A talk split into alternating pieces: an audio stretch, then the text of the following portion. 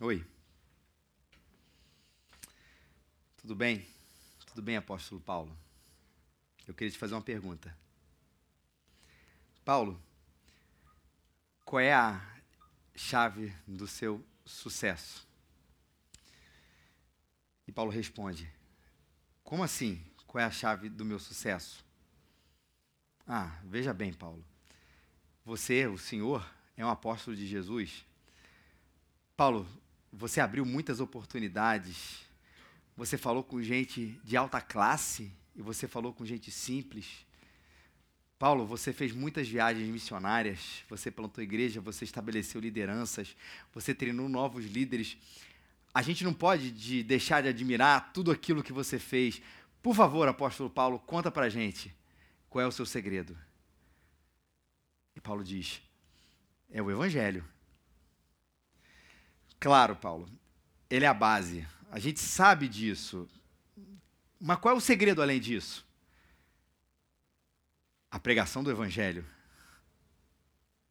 Mas só isso? Eu acho que se a gente entrevistasse hoje, volta aqui para mim, o apóstolo Paulo, a nossa conversa, o nosso papo com ele ia ser mais ou menos assim, na medida que a gente ia perguntar isso e ia responder isso. E por mais que a gente tente entender as coisas de uma outra maneira, o grande fato é que o segredo dele era o Evangelho de Jesus Cristo. E nesse momento agora, você talvez esteja pensando o seguinte: caramba, hoje eu vou mais uma vez ouvir o óbvio.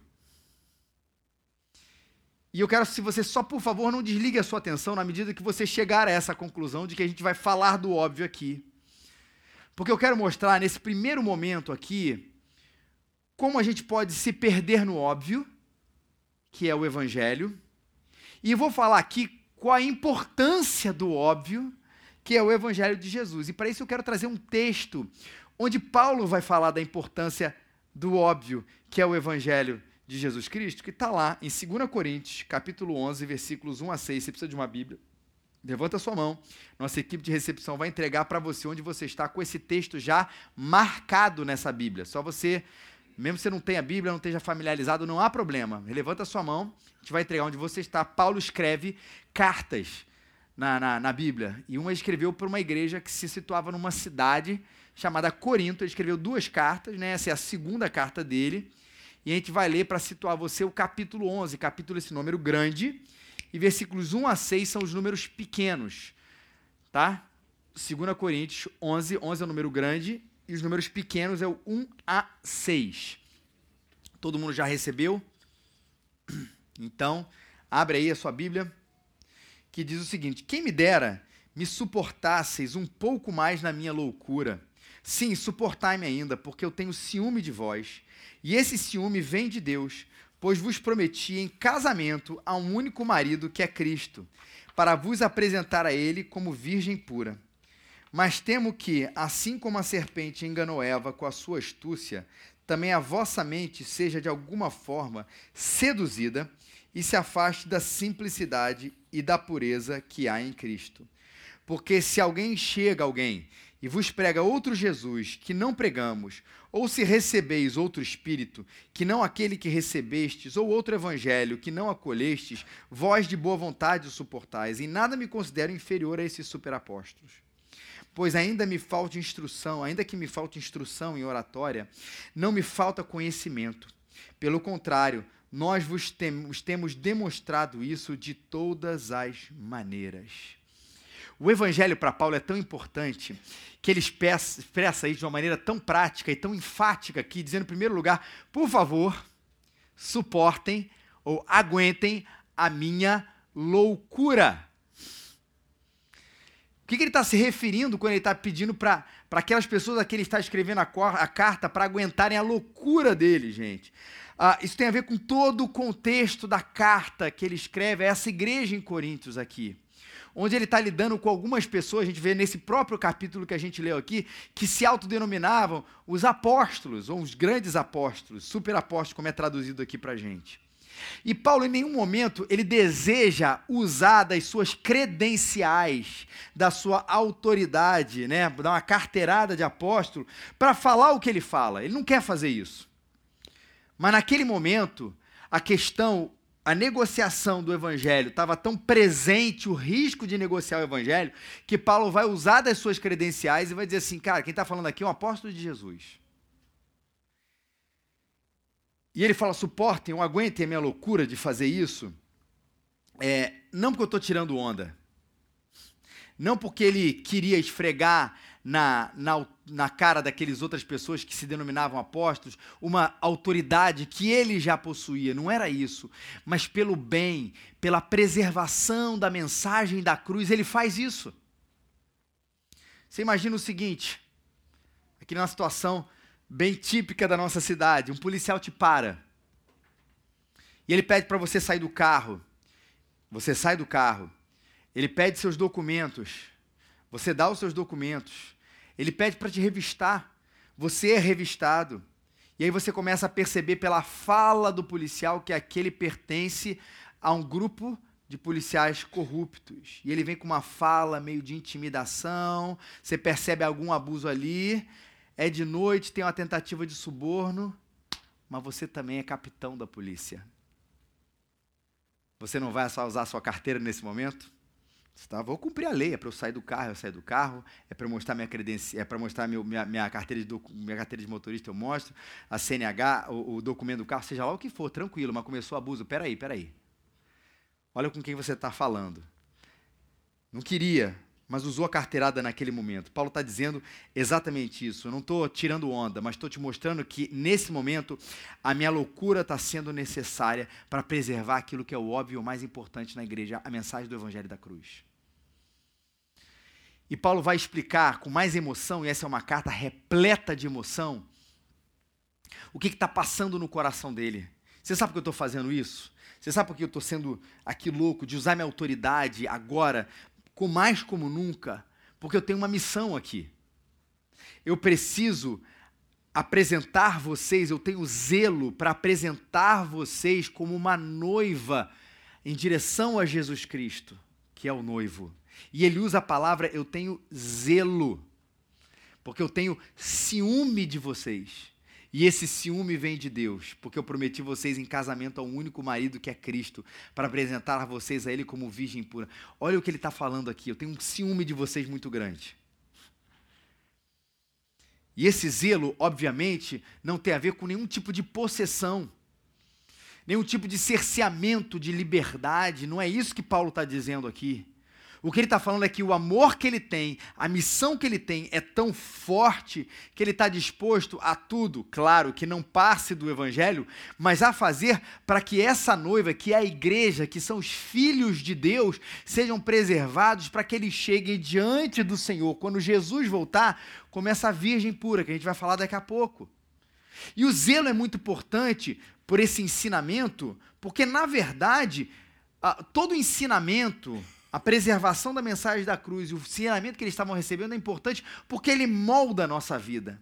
Aquilo que a gente recebe como ensinamento molda a nossa vida e molda a nossa relação com Deus. Se eu aprender que para se relacionar com Deus, eu preciso dar três pulinhos toda noite e beber um copo de água milagrosa em frente à televisão, senão ser expulso do paraíso, eu vou incorporar essas práticas e vou me relacionar com Deus a partir daquilo que eu tenho, que eu tenho recebido.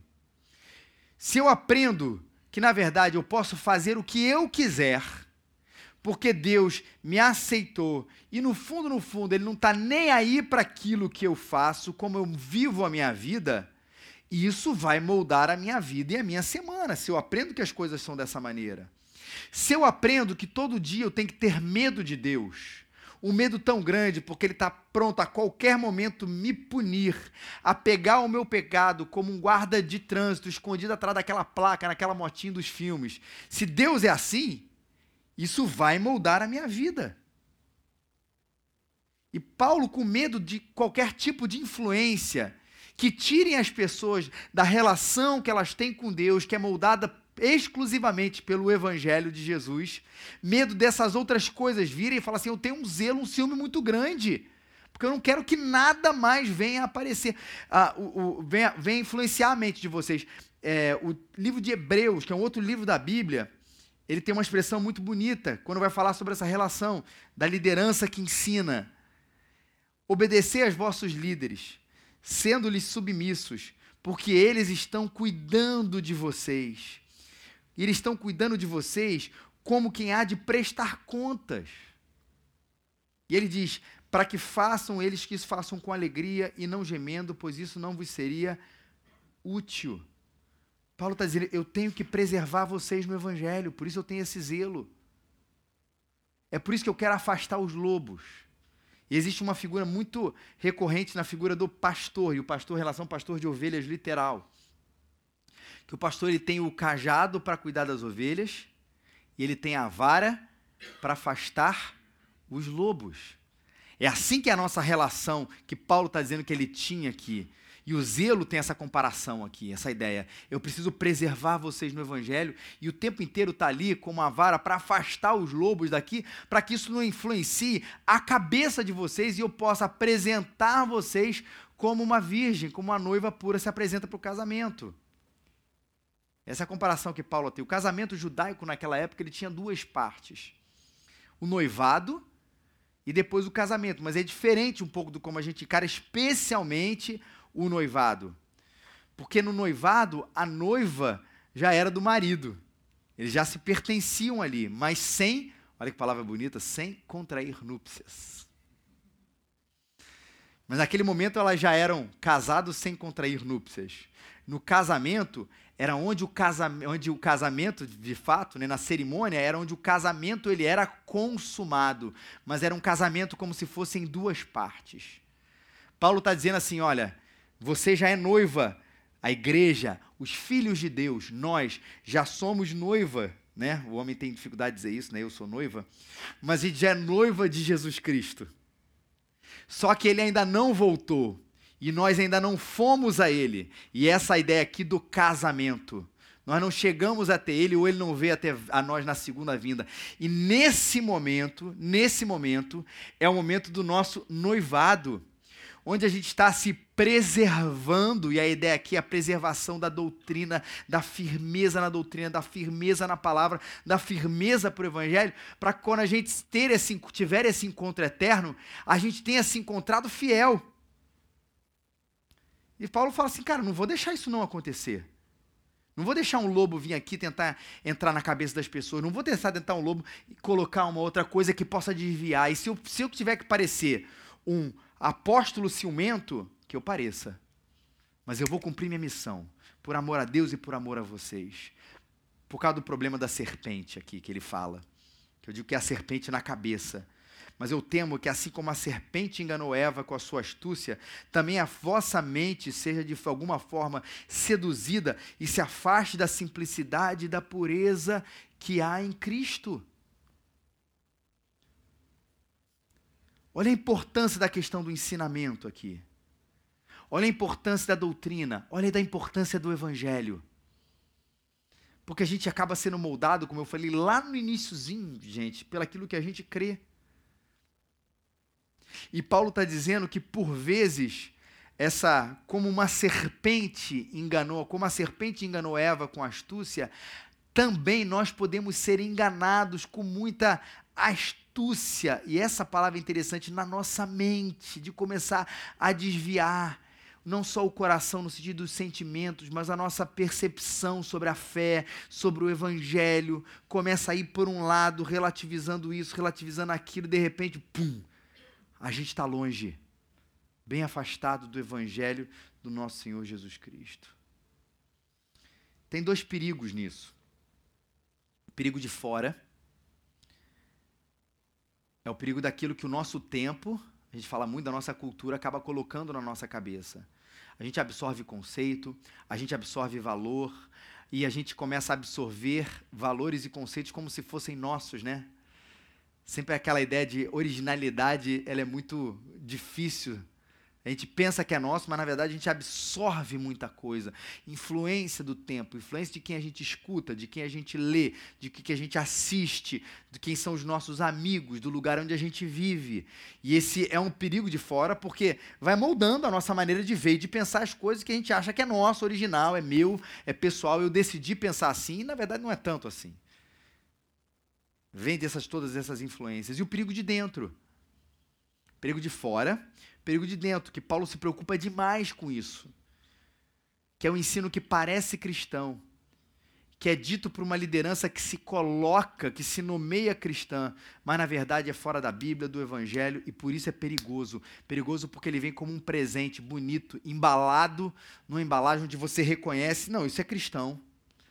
Embalagem é naturalmente cristã, se abre, tem alguma coisa, um conteúdo cristão, mas está tão misturado que, na verdade, saiu de fato do Evangelho. E aí a gente entra no coração do texto. Paulo diz: esquece, me perdoem pela minha loucura.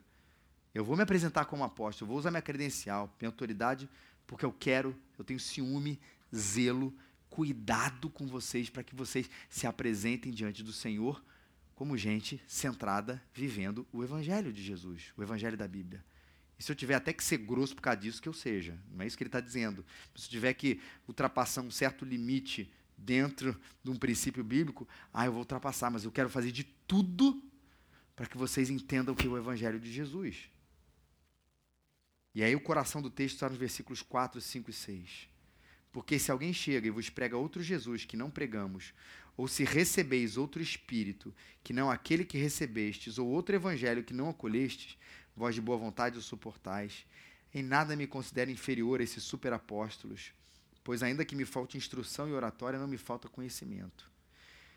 Já a gente já vai chegar na parte do outro Jesus, do outro Espírito, do outro Evangelho.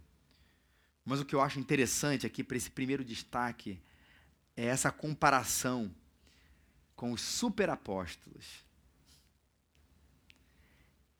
Que é uma ironia de Paulo, tá? Paulo não acha que existe esse superapóstolo, algumas traduções falsos apóstolos, né, os supostos apóstolos. Gente que se colocava no lugar de ensino da doutrina, né, mas que na verdade acima de Paulo, que na verdade não é nada disso.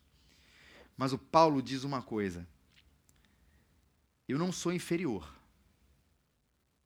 não, não, é, não me considere inferior a esse superapóstolo, versículo 5. Mas olha o que ele diz no versículo 6. Mas ainda me falte, ainda me falta, né? Porque ainda me falta instrução em oratória. Eu não sou inferior, Paulo está dizendo, mas eu não tenho oratória. Eu não sei se Paulo posso afirmar categoricamente, apesar de que me parece que sim, que ele está dizendo que esses supostos superapóstolos tinham oratória. Eu imagino que sim. E se é nessa imaginação que sim, que Paulo está dizendo, ó, eu tenho conhecimento, mas eles têm uma oratória melhor do que a minha, o que Paulo está dizendo de alguma maneira é que eles sabem falar melhor do que eu. Olha que coisa interessante.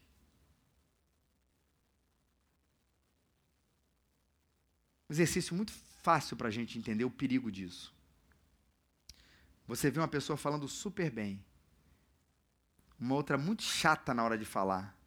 Quem você quer ouvir?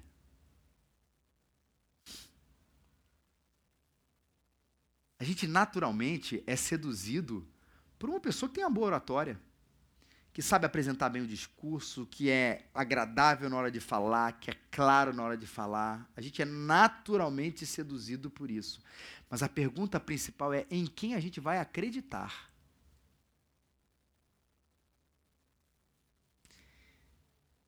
E esse, essa tensão dentro da gente precisa existir.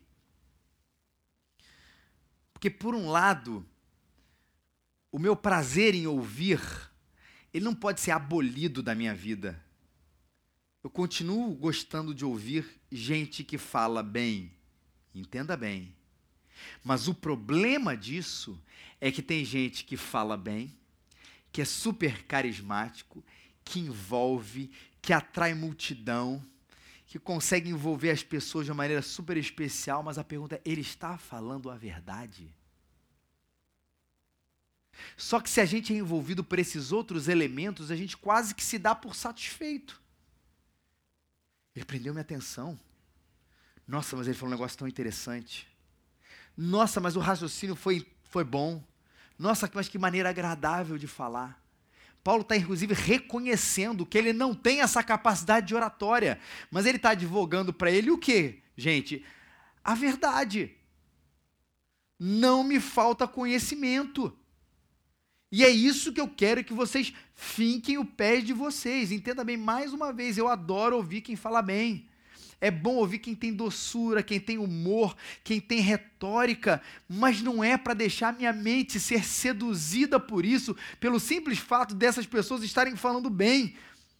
Porque aí, aí Paulo está colocando aqui para gente: tem gente que está se deixando seduzir por um outro Jesus, um outro Espírito e um outro Evangelho por causa de gente que provavelmente tem boa retórica. E olha que figuras que Paulo usa aqui. Gente sendo levado para um outro Jesus, um outro Espírito e outro Evangelho. Ele usa três coisas presentes na nossa fé. Ele não está dizendo gente sendo levada para uma outra filosofia, por um outro misticismo, por uma outra prática, essa ou aquela. Ele fala de coisas que são cristãs. Jesus o nosso Salvador, o Espírito Santo e o Evangelho, a nossa mensagem. Mas que em um momento sofreram através dos lábios de gente que fala bem, que tem humor, que tem retórica, que atrai, que é carismático, sofrer, sofreram através dos lábios dessas pessoas uma mutação. E aí vira, gente, produto falsificado. Você olha assim, você compra assim, é a mesma, é igual? É igual, mas é diferente. Lembra disso? É igualzinho, só que é diferente. Então fica no produto e assim, não, é, é mesmo Jesus aqui, mas ele é um pouco diferente. É o, é o Evangelho, mas é diferente. É o Espírito Santo, mas ele é diferente. E vira esse produto falsificado. E a igreja, quando nasce, quando ela se desenvolve, a gente se desenvolve fincado num outro evangelho, num outro Jesus, num outro espírito, a gente também fica parecendo igreja. Falsificada. Mas não é. Parecendo cristão, mas não é. Falsificado. Porque, na verdade, tudo na igreja precisa nascer do evangelho, que não é uma doutrina, ele é o centro de tudo. E o que, é o Evangelho? São as boas notícias que Deus trouxe para gente, para que a gente fosse salvo. As boas notícias, eis que nasceu Jesus, eis que vos trago boas novas de grande salvação. Mensagem clara no Natal, trago boas notícias de salvação. Aqui nasceu Jesus Cristo, o Salvador. Não nasceu Jesus Cristo ou sei lá o que for. Nasceu um Salvador. E a ideia do Salvador é porque a humanidade ela está perdida. Nosso coração está perdido, nascemos com um defeito de fabricação chamado pecado. E esse pecado gerou um rompimento da nossa relação com Deus, que gerou na nossa humanidade esse desequilíbrio que a gente vive. É fruto nosso, do nosso desequilíbrio, que é fruto do nosso pecado, do nosso relacionamento rompido com Deus. E não há nada que eu e você possamos fazer para tirar esse desequilíbrio, para nos reequilibrar diante de Deus. Mas Deus pode fazer alguma coisa para nos reconectar com Ele mesmo. Por isso que Ele mandou Jesus. As boas novas dizem isso. Você era um homem perdido. Você precisa de reconciliação com o seu Criador. E essa reconciliação e essa reaproximação, ela foi providenciada pelo próprio Deus, que foi na sua direção mandando o seu único filho para morrer no seu lugar. Mas por que morrer? Porque o que a gente fez, o nosso pecado, merece uma punição. E o que Jesus fez foi simplesmente pegar a nossa sentença, pegar o nosso pecado, levar sobre ele: você não vai morrer, eu vou morrer no seu lugar. E ele morre para cumprir a nossa pena que estava sendo destinada para nós. E todo aquele que crê em Jesus, ele é salvo dos seus pecados, ele é salvo das consequências do seu pecado e ele é reconciliado com o seu próprio Criador. Essa é a boa notícia do Evangelho de Jesus Cristo. E quando isso é deixado de lado, porque tudo flui a partir dessa verdade, a igreja se transforma em outra coisa. Aplicando para a gente aqui. A ajuda, o consolo, esperança, força, sem o evangelho, vira igreja de autoajuda. Quando a gente fala de consolo, de esperança, de força sem o evangelho, vira igreja de autoajuda. Tipo, coloca a mão, não faz isso não, tá? Coloca a mão para o alto. E diga agora, essa semana você, fala assim, essa semana eu vou conseguir, essa semana eu vou conseguir, essa semana eu vou subir, essa semana eu vou subir, essa semana eu vou passar pelo meu vale, essa semana eu vou passar pelo meu vale. A impressão assim, cara, Jesus é desnecessário nessa frase. Desnecessário. Porque afinal estou eu aqui dizendo que você vai conseguir, que você vai superar, que você vai ver. Aí está dizendo, autoajuda, autoajuda não, o consolo, a esperança, a força, ela precisa existir na igreja, não tenho a menor dúvida, mas quando ela nasce do Evangelho, quando ela nasce da cruz, ela não está centrada em mim, ela está centrada em Jesus. Ele vai me dar consolo, Ele vai me dar força nessa semana, Ele vai consolar os meus, meu, dos meus olhos toda lágrima, Ele vai me colocar de pé mas não é centrado em mim. E não é para fazer as minhas coisas, é para fazer a vontade dele. Então, igreja que fala de consolo, de esperança e força, sem o evangelho, vira igreja de autoajuda. Deus consola, Deus dá vitória, gente. Deus dá coisas maravilhosas para a gente. Mas quando a gente está, tudo vem da mensagem da cruz. Ação social sem o evangelho vira instituição de caridade. Deus ama quando a gente ajuda. Deus ama quando a gente se dá. Mas quando a gente se dá em resposta ao fato de que Ele se entregou por mim. Por que, que eu me dou para as pessoas? Por que, que eu, eu me entrego para as pessoas? Por que, que eu ajudo pessoas? Porque Jesus se entregou pela minha vida. E a minha entrega é tão maravilhosa que eu consigo enxergar as realidades da pessoa. Por isso que é importante. E o Evangelho nos lembra disso. Eu consigo enxergar a realidade imediata da pessoa, a fome, a dor, a, a, a, o desespero imediato, mas eu consigo enxergar também a realidade eterna, a relação da pessoa com Deus e o seu futuro para além dessa vida. Aliás, a palavra eternidade abrange todas essas coisas, mas eu estou dividindo aqui para uma questão didática que a ação social sem o evangelho ela é imediatista ela lida com um tempo bom de anos, mas ela não lida com a eternidade. E ela faz porque o ser humano ele é humanista, porque ele quer ajudar pela ajuda. O que, mais uma vez, traz uma coisa muito boa para a sociedade. Que bom que tem gente assim, não estou dizendo que, tá, que não traz benefícios. Mas os cristãos fazem porque Jesus se deu pela minha vida. O que a motivação é completamente diferente. A ajuda sem o evangelho vira igreja de autoajuda. A ação social sem o evangelho vira instituição de caridade. A santidade sem o evangelho. Ele vira moralismo. É o esforço moral focado no homem. Você precisa se salvar. Tenta mais forte ser santo essa semana. Tente ser mais santo essa semana. E a igreja vira um festival de hipocrisia e de máscaras.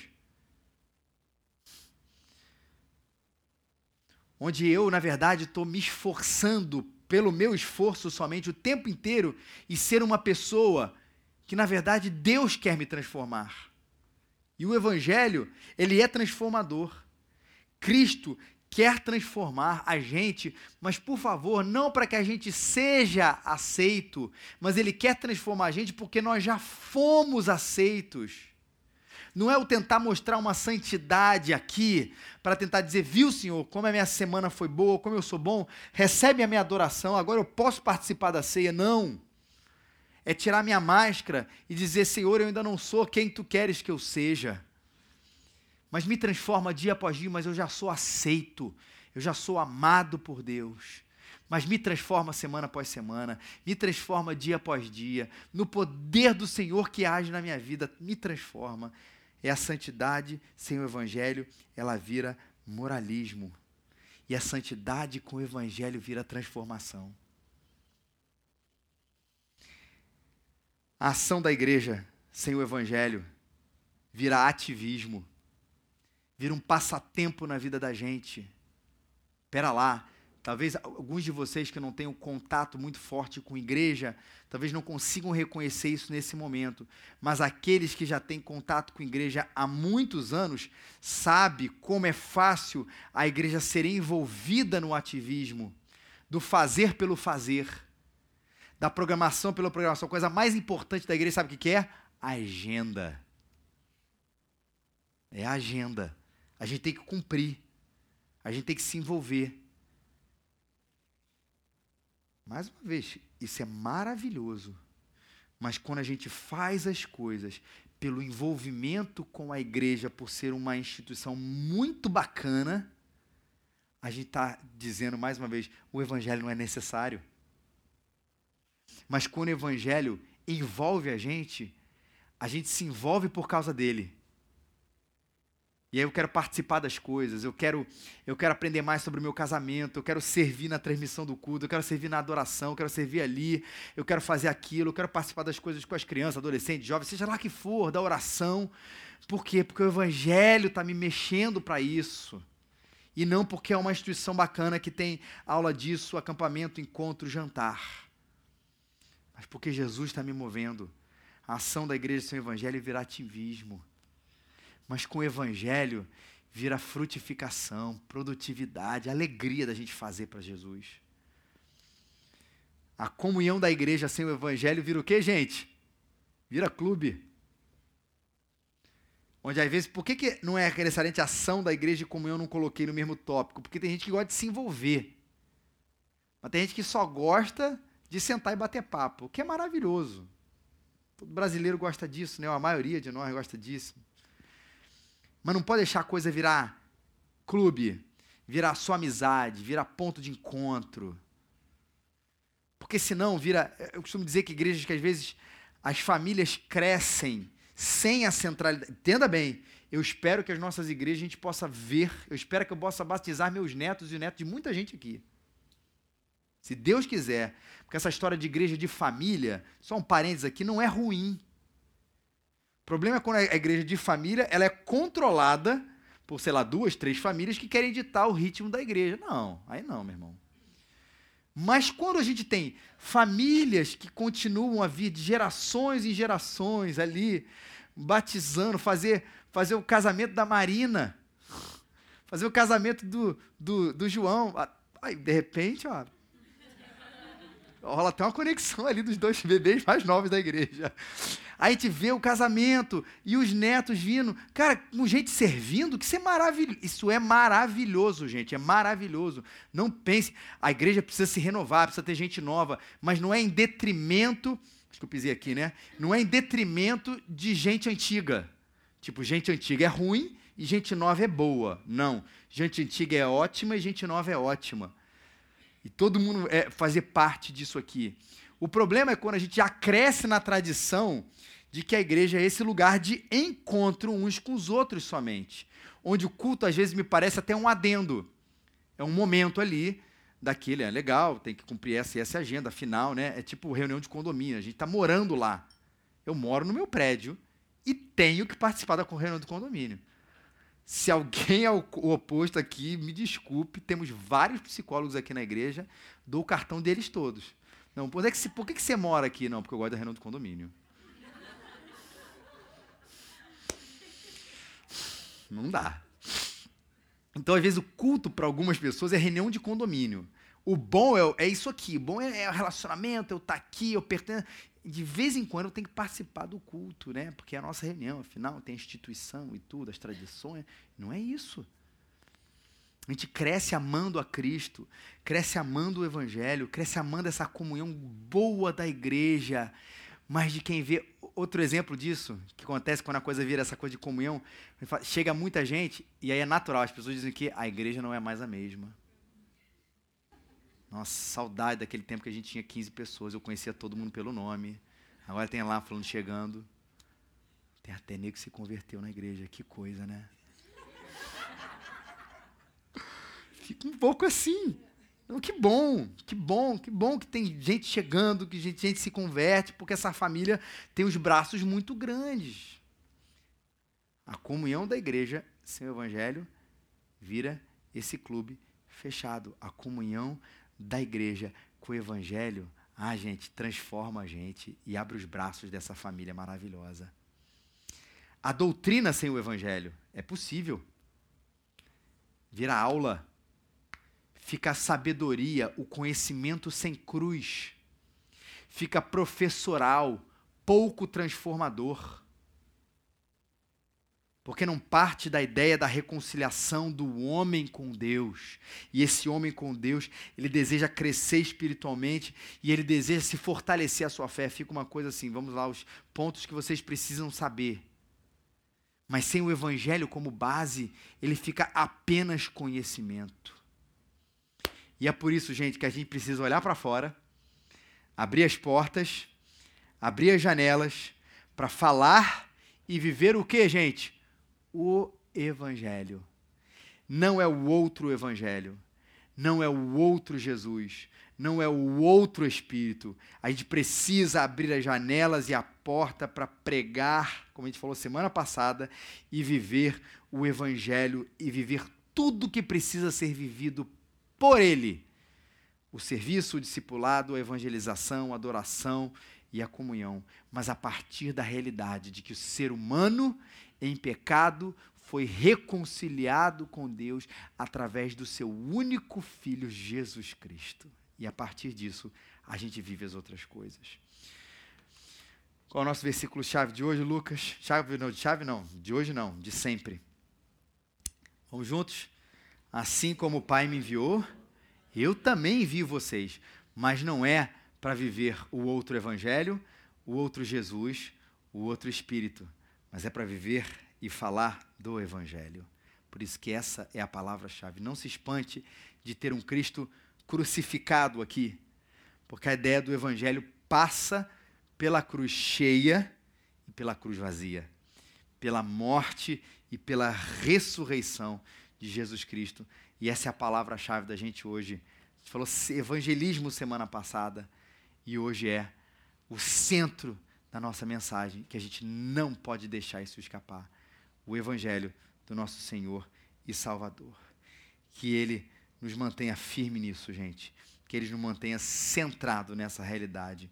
Porque foi para isso que a gente viveu. E se você ainda não recebeu Cristo como seu único Senhor e Salvador, ainda não viu a mensagem do Evangelho, entregue a sua vida para hoje, creia no Evangelho e você será salvo creia em Jesus Cristo e você será terá sua vida reconciliada com o seu criador.